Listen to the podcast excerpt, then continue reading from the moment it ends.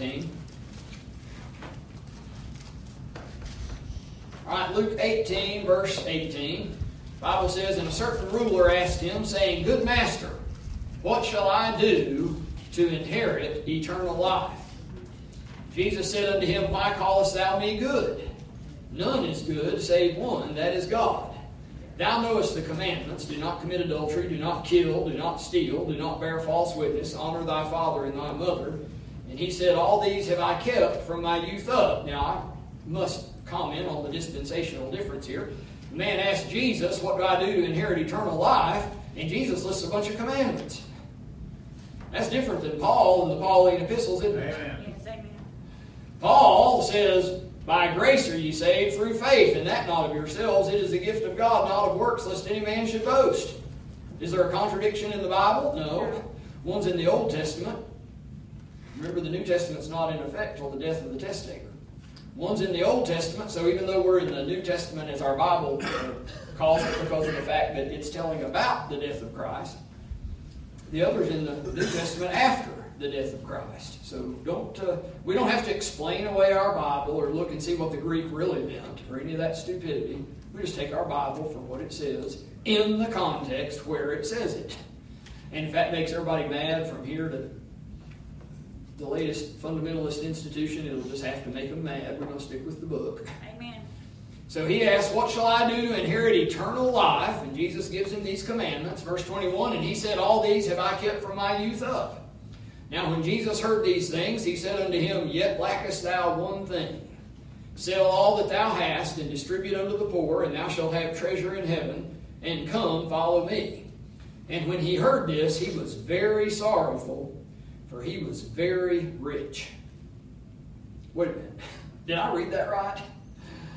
How many of you, if you found out you inherited a million dollars from a long lost relative or won the sweepstakes or something and suddenly had millions of dollars, how many of you would be very sorrowful? Did you know that riches bring sorrow?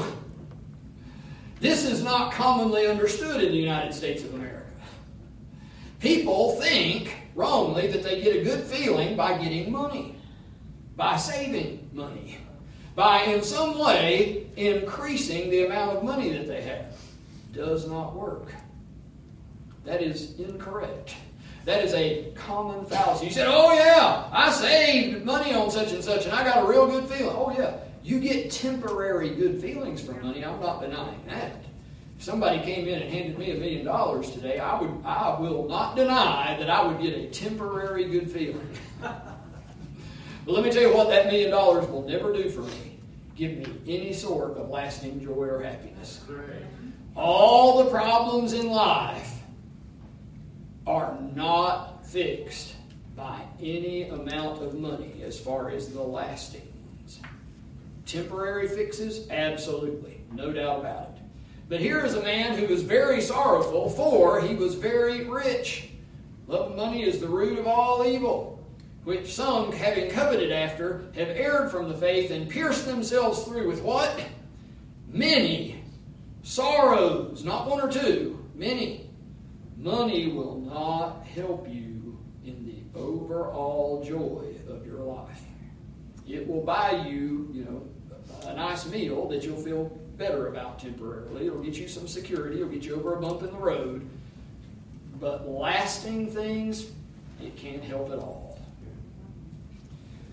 When he heard this, he was very sorrowful, verse 23, for he was very rich. Verse 24, and when Jesus saw that he was very sorrowful, he said, How hardly shall they that have riches enter into the kingdom of God? For it is easier for a camel to go through a needle's eye than for a rich man to enter into the kingdom of God. And they that heard it said, Who then can be saved? And he said, The things which are impossible with men are possible with God. All right, now that's the rich man of chapter 18. Now let's look at the rich man in chapter 19. Luke chapter 19, verse 1 And Jesus entered and passed through Jericho. Behold, there was a man named Zacchaeus, which was the chief among the publicans, and he was rich. And he sought to see Jesus, who he was, and could not for the press, because he was little of stature.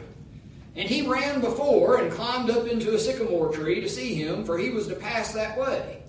And when Jesus came to the place, he looked up and saw him and said unto him, Zacchaeus, make haste and come down, for today I must abide at thy house.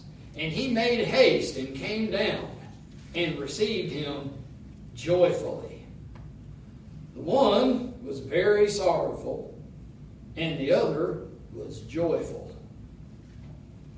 Verse 7 And when they saw it, they all murmured, saying that he was gone to be guest with a man that is a sinner. And Zacchaeus stood and said unto the Lord, Behold, Lord, the half of my goods I give to the poor, and if I have taken anything from any man by false accusation, I restore him fourfold. And Jesus said unto him, This day is salvation come to this house, for so much as he also is a son of Abraham. Now, of course, if you know the story of the publicans and how that they were uh, receiving uh, money uh, for the government, which of course was the Roman government, not friends of those that were so faithful to Israel. You know how it stuck in the craw of some people for Jesus to say he's the son of Abraham. And he's over on the other team, in, in, in a sense. But Jesus said, you know what? Salvation has come to this house. Verse 10, I love Luke 19 10.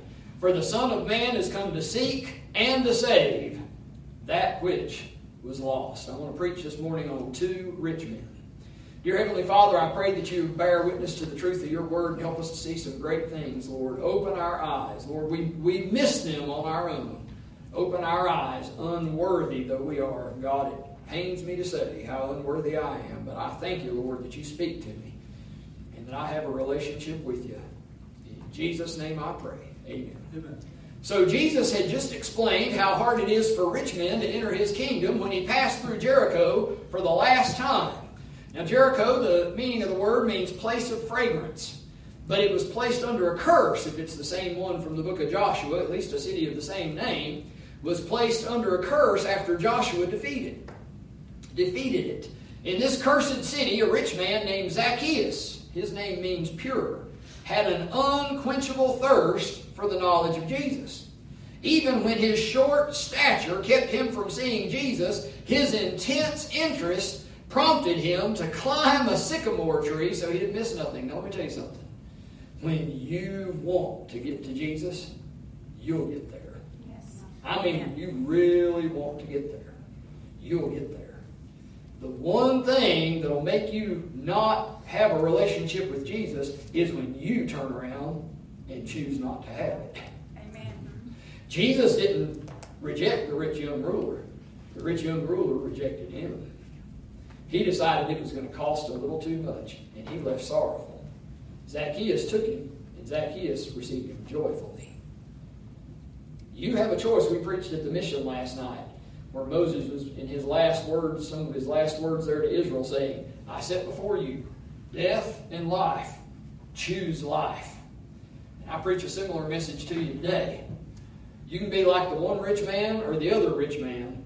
I tell you to receive Jesus. Now, salvation is free. You know, we're in the New Testament now, it won't cost you anything.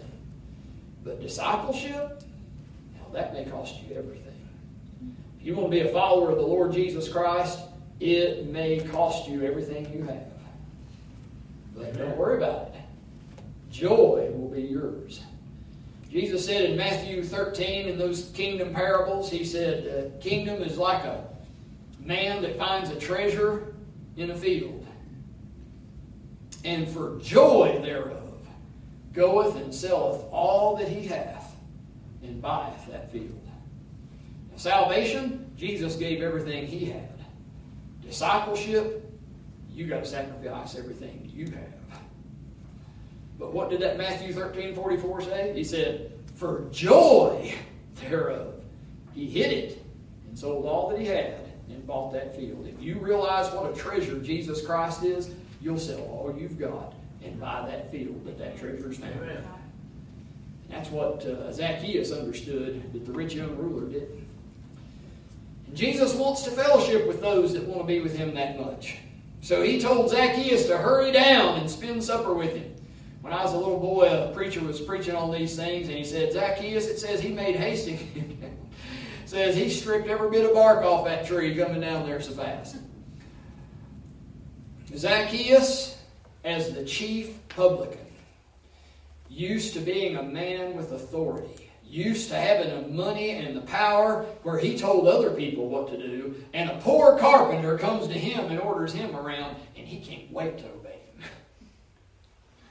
How come there are some Christians been saved for decades? And they either disobey or drag their feet about obeying Jesus Christ. And this crook, and let's just be honest, most of the publicans were crooks, couldn't wait to obey Jesus. What is going on in that dynamic? Amen. Isn't that interesting? So, hey, sometimes those of us that are Christians and sit in church pews overestimate our goodness, don't we? Yes. Amen. There are some crooks that have a better heart toward God than some Yes. of us. Amen. And I hate to say that. I get no joy out of it. Maybe it was the fact that Jesus recognized him. You know, he looked at, as far as we know, Jesus and Zacchaeus never had any relationship, and yet Jesus looks up, knows him, and calls him by name. This, this same thing really impressed Simon Peter, and it impressed Nathaniel, and it impressed the woman at the well that he knew all these people. Jesus knows you. Maybe that's what got Zacchaeus' attention. But whatever, whatever it was, he received the Lord, he repented publicly, and he lives with joy from then on out. You and I can do the same thing. Now, what qualities made Zacchaeus receive the Lord when so few rich men do? The one in the previous chapter didn't. Let's look at several things about Zacchaeus, some of which attracted the Lord's saving power to him.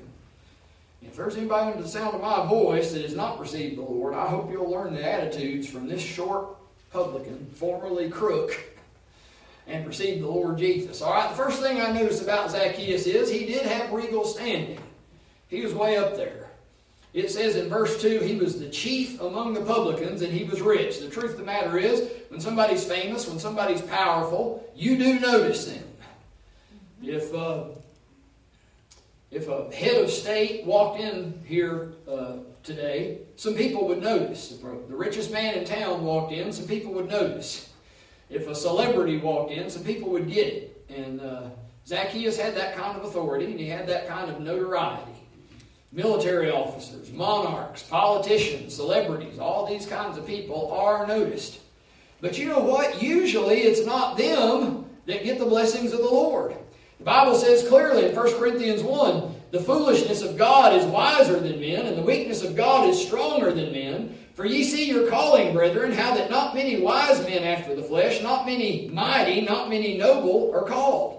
But God hath chosen the foolish things of the world to confound the wise, and God hath chosen the weak things of the world to confound the things which are mighty, and base things of the world, and things which are despised hath God chosen, yea, and things which are not, to bring to naught things that are, that no flesh should glory in his presence. Don't worry if you don't have the respect and the admiration of the world. That just means God can use you. If people mock you and make fun of you and make you look stupid in front of everybody, you're in a perfect position. Mm-hmm. And if as soon as you walk into a room, everybody notices, oh man, there's so and so, it is very unlikely God will ever use you. I'm not saying that because I get any joy out of it. I'm saying that because 1 Corinthians 1 says, not many. It doesn't say not any, but it does say not many, doesn't it? Highly unlikely. God doesn't use those. And why? He even gives the reason at the end of that little passage we just read that no flesh should glory in his presence. Amen. You, it, it- the perfect situation is to be like Jesus. Amen. How was Jesus treated? There were people that understood the power he had, and there were plenty of people that had no use for him, despised him, and made fun of him. And if you're in that sweet spot, you're right there. that means the Spirit of God is in you, and some people notice. And that means because the Spirit of God is in you, some people despise you. That's a great place to be. What, how did Paul say it? I know how to be abased and how to abound. I know he, he knew about being honored and he knew about suffering need. That is a sweet spot to be in. Have two or three people that can't stand you and disrespect you often. Keep you humble. And have some people that realize, you know what? He does know the Lord. The Lord does work through him. Boy, that's a great place to be. Because now you got the power of God, but you also have something to keep your flesh humble. That is a fantastic, ideal situation. Now God can work. So here is the authority, uh, but not only that, wealth, just flat out money, brings a certain amount of power with it and prestige, does it? Does it not? Yes. So Zacchaeus had regal standing, so maybe that's part of what brought attention to him. Here's something else. He recognized the Son. It says in verse 3 he sought to see Jesus. It is real good when you realize the importance of the Lord Jesus Christ. Amen. But others did too. Herod, the Bible says in Luke 23 8, when he heard that Jesus was coming, said he was exceeding glad, for he was desirous to see him for a long season. He hoped to see some miracle done by him. But when Jesus wouldn't do the little, you know, sideshow, what he thought was probably just magic tricks, he wasn't interested anymore, and he rejected Jesus, and they mocked him. But the rich ruler here over in Luke chapter 18, as soon as he heard it was going to cost him something, said, Well, forget that. And he left very sorrowful. But he did leave sorrowful. He knew that it was costing him something to not have Jesus. Folks, it'll cost you something not to have Jesus.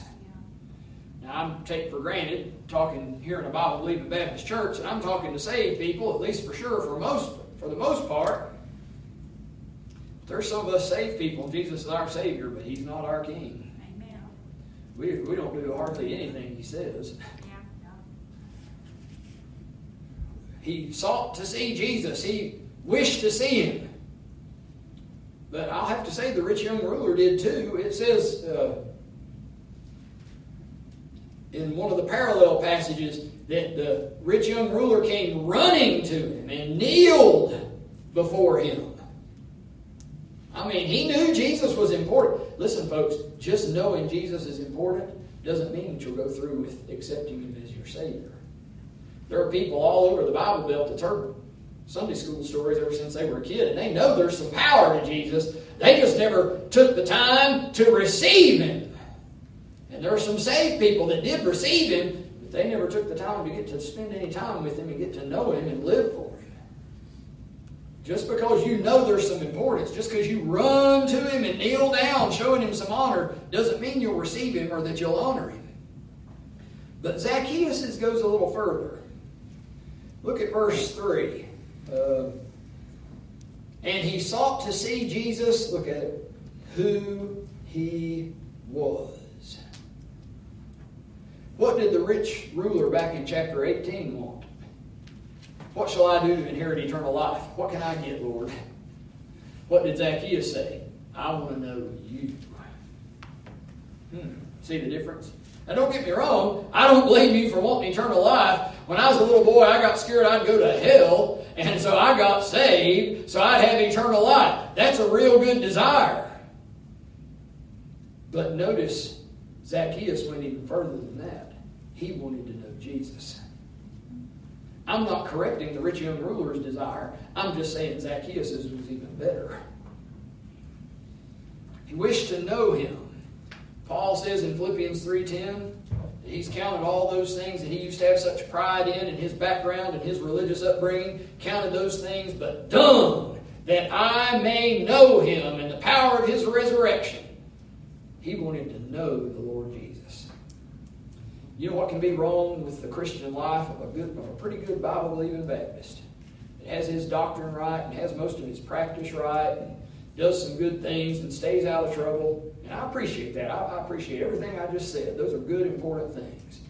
But you know what can be missing in your life? You don't have much of a relationship with Jesus. Amen. I'm glad you got your doctrine. I'm glad you're practicing. I'm glad you don't do, you know, the bad habits that, you know, you know, get you in trouble. I'm glad you, I, I believe in all that. Those are all good, helpful things. But there will always be something missing in your Christian life if you and Jesus aren't close. Yes. Recognize the Son. He wished to see him, but he wished to know him. I'll tell you something else about Zacchaeus. He realized the seriousness of the situation. And this is a good and important thing. But even the rich young ruler realized this. He came running and kneeled and realized eternal life was at stake. You got to admit, whether you're going to go to heaven forever or go to hell forever is a real crucial issue, isn't it? Amen. So even the rich young ruler realized this was a real important thing. Zacchaeus did too.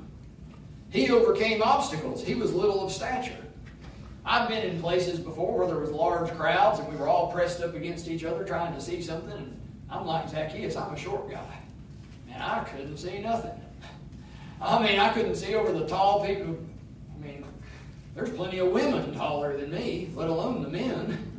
I couldn't see what in the world was going on. You know, I couldn't see over the people.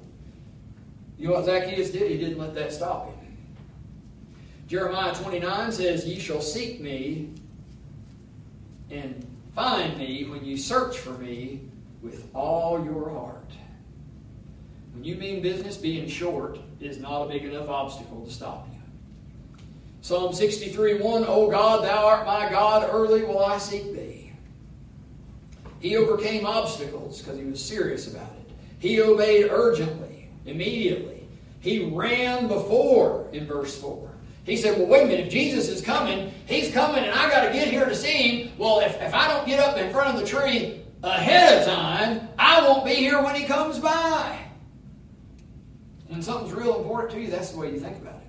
When something doesn't matter to you, about the time it's ready to start, you start trying to get ready and goes, Oh, I guess the time got away from me. Oh well.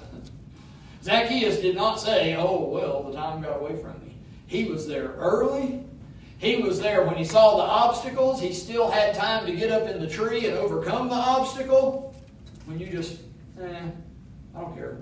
Oh, it starts at 11. Well, about 10:55. I'll see if I can go. Not the same, not the same uh, sense of urgency at all. He obeyed immediately, urgently. In verse 6, when Jesus calls him down, he made haste. 2 Corinthians 6 2 says, Behold, now is the accepted time. Now is the day of salvation. If you realize the urgency of a situation, you don't have any trouble getting ready for it. Yeah, amen. He had regal standing. He recognized the Son. He realized the seriousness of the situation.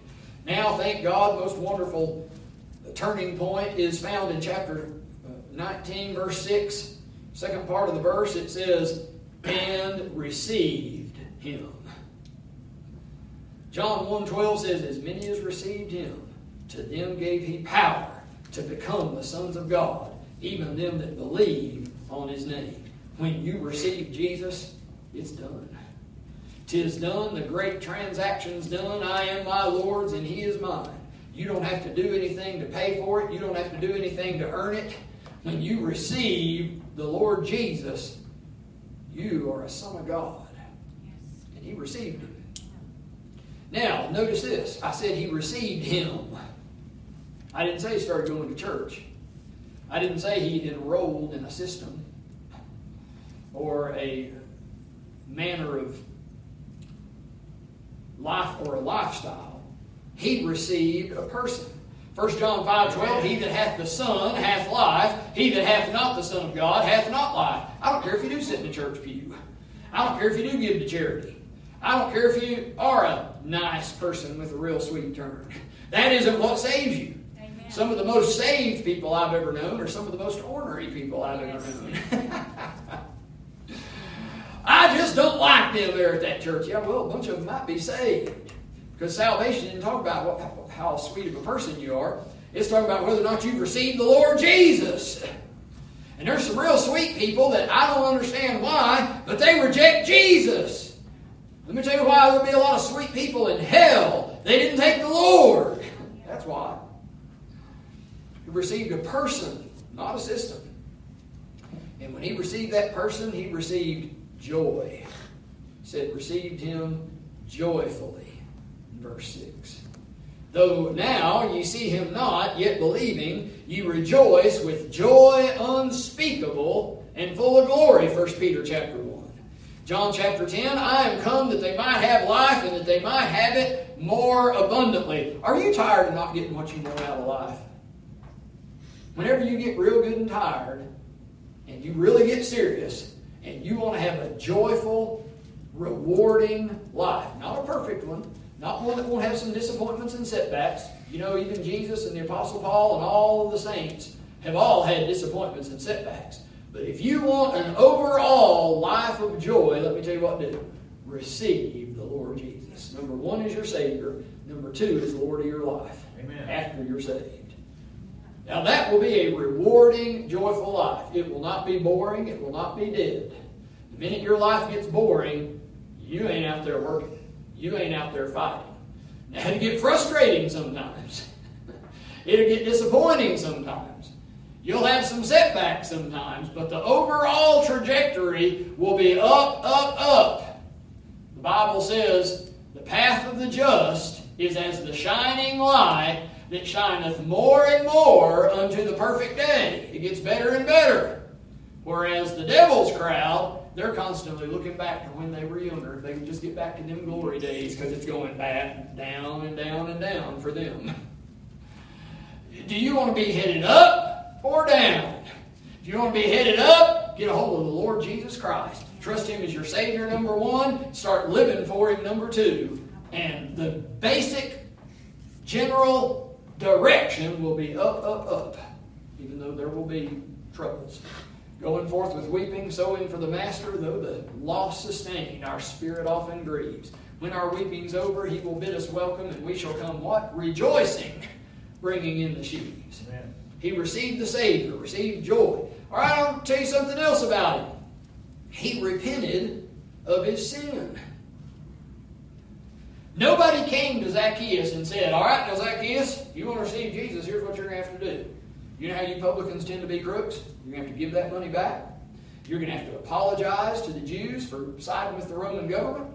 You're going to have to apologize for the lust you did and the covet. You've definitely been coveting way too much money. And the, the lie you told. And I, I want, nobody had to tell him any of that. It doesn't say that anybody went to Zacchaeus and told him, you have to do this. But let me tell you about Zacchaeus. He volunteered. Look at verse 8. And Zacchaeus stood and said unto the Lord, Behold, Lord, the half of my goods I give to the poor. You know what that is? That's repentance. That is a change of mind. There, most rich men will not just give up half their goods to give to the poor. Now, there have been some exceptions that did, and wow, I'm impressed. But I don't pick up that's what Zacchaeus had been doing. Nobody went, what does that mean, Zacchaeus? You've been doing that all along. no, this is repentance. And for most rich people, this would be repentance. Furthermore, he goes, he goes past that.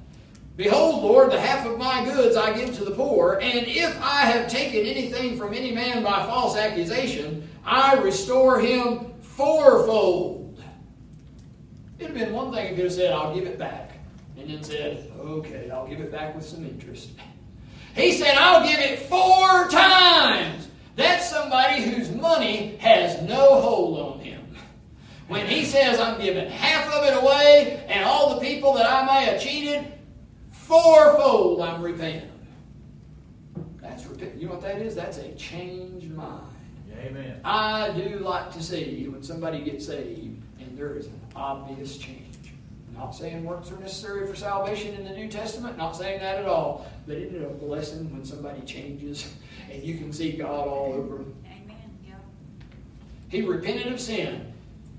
Except ye repent, ye shall all likewise perish, Jesus said. Ignorant, this type of time of ignorance God winked at, but now commandeth all men everywhere to repent. Paul said he was preaching Acts 20, repentance toward God and faith toward our Lord Jesus Christ. Repentance, repentance, repentance throughout the New Testament.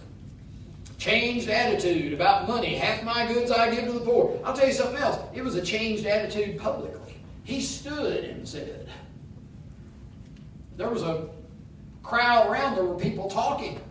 And he said to the Lord, Lord, half my goods I give to the poor. He repented of sin. But then he went further than that. He restored the stolen. Restitution. Exodus chapter 22, the Bible says if you've taken something from somebody, you, you repay it. Luke chapter 3, when the publicans were told uh, from John the Baptist what things they needed to do, you know what John said? He said, Exact no more than that which is appointed you. Well, apparently that possibility had come up with Zacchaeus because he says, If I have taken anything from any man by false accusation. So he was volunteering to make restitution of the stolen and volunteered to pay a large penalty above the stolen when he said he'd restore it fourfold. Here's a man with regal standing. He recognized the Son. He realized the seriousness of the situation. He received the Savior. He repented of sin. He restored the stolen.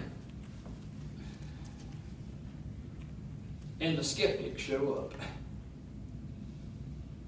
Verse 7 it says, And when they saw it, they all murmured, saying that he was gone to be guest with a man that is a sinner. All right, what is the reply to the skeptics? Number one was that Zacchaeus changed life. You cannot deny that Jesus did something in Zacchaeus' life. Do you think for one moment that Jesus just helped him adjust a little bit? No, this is a completely changed man. Number two, if he is a sinner, and certainly he was, Jesus came to save sinners. This is a faithful saying and worthy of all acceptation that Christ Jesus came into the world to save sinners, of whom I am chief. Next time you're trying to witness somebody, next time you're trying to help somebody that admittedly is in a bad situation because of their sin, if somebody was to question you, just say, That's what we're here for. The Son of Man has come to seek and to save that which was lost. Luke I'm going to read to you, since we're already in the book of Luke, I'm going to read to you from Luke chapter 5. I understand that this is under the Old Testament still because Jesus hasn't died yet in the narrative here in Luke chapter 5, but it is being written by Luke, who had the Pauline revelation, so he's able to write this from that perspective. Luke 5 27, and after these things he went forth and saw a publican named Levi sitting at the receipt of custom, and he said unto him, Follow me. And he left all, rose up, and followed him. And Levi made him a great feast in his own house, and there was a great company of publicans and of others that sat down with them. But their scribes and Pharisees murmured against his disciples, saying, Why do ye eat and drink with publicans and sinners? And Jesus answering said unto them, They that are whole need not a physician, but they that are sick. I came not to call the righteous, but sinners to repentance. So the reply to the skeptics is, hey, you got to admit something happened to Zacchaeus. He's a changed man. Number two, that's why Jesus is here to reach the lost. I'll tell you something else that's a good reply to the skeptics. Sinners love more when they're forgiven. I appreciate anybody that's raised in a clean Christian house and a clean Christian environment in good old fashioned Bible believing Baptist churches and never gets in any trouble. I appreciate that. That's best. Yes. I am not preaching against that in any way when I say this. But the one and only drawback to that is that is the only way you've ever seen. And there is no way you understand the difference the Lord makes like somebody who has been in sin and God brought them out of it. Amen. You do not appreciate what you've got. Amen. Again, I'm not preaching against it. I hope that's the way everybody we can influence comes up. Yes, amen. But I am saying every situation in this world has some disadvantage. And the one disadvantage to never getting in trouble is you don't realize the power of God and what, what all He's done for you. Look at Luke chapter 7, where the Lord says this real clear.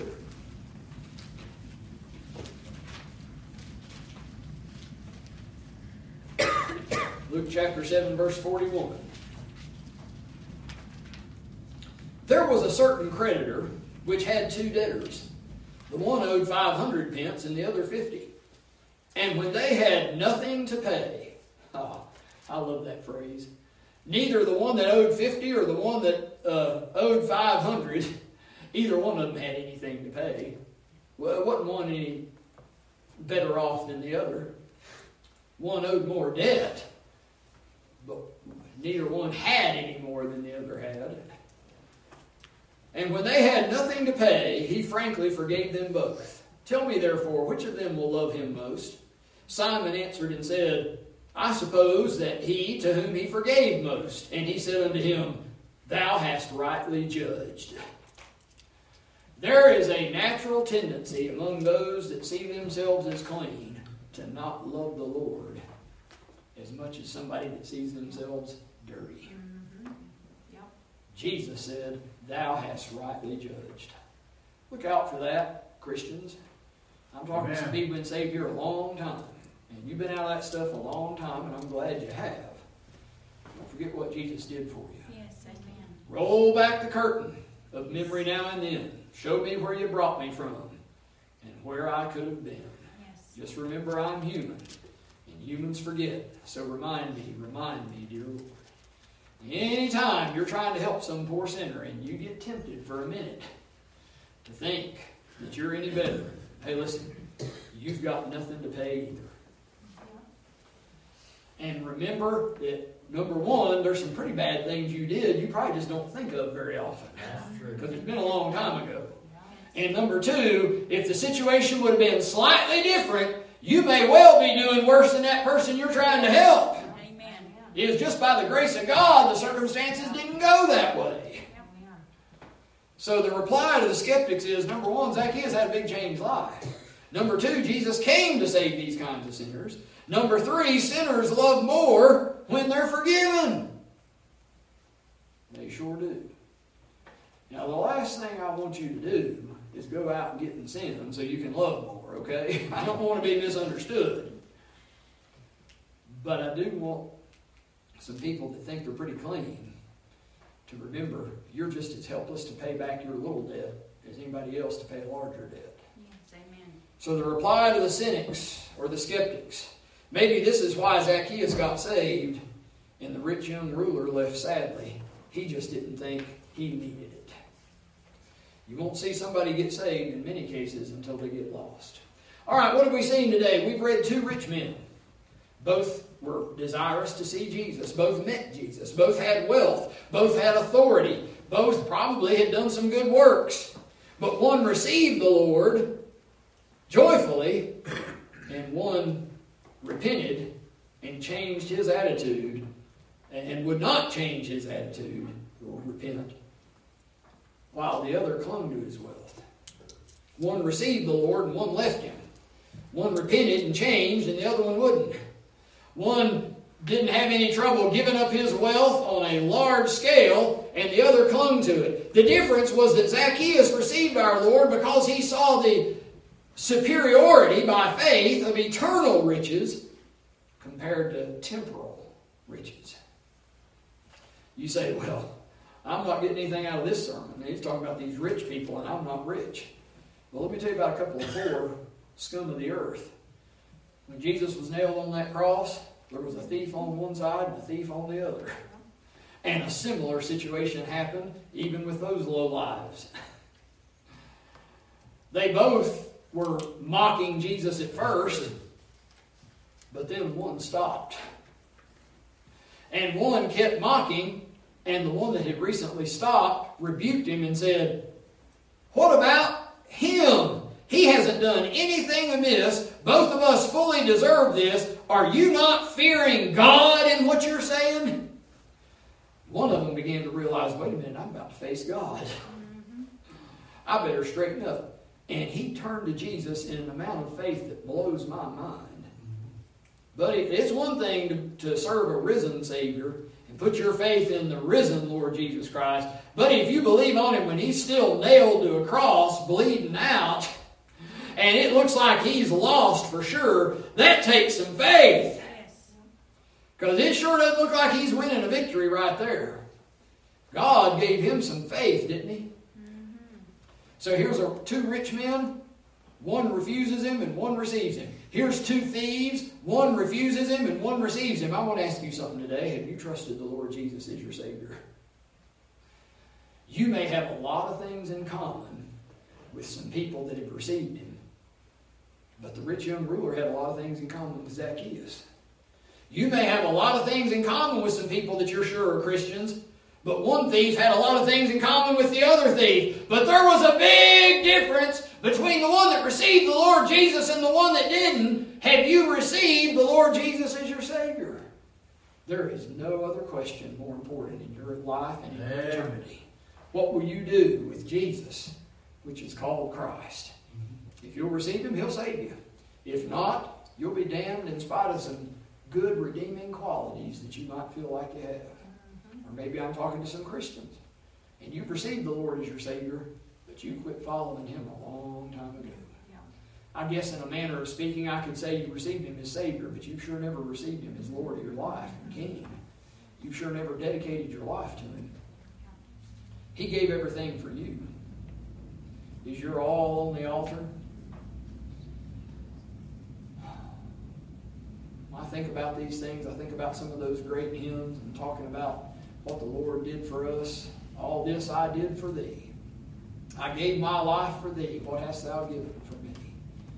The Lord speaking to you about some of these things here in a minute when we have an invitation hymn. Come to this altar. Tell the Lord Jesus that you'll take him. You'll never have a more joyful time than the day you receive the Lord Jesus as your Savior.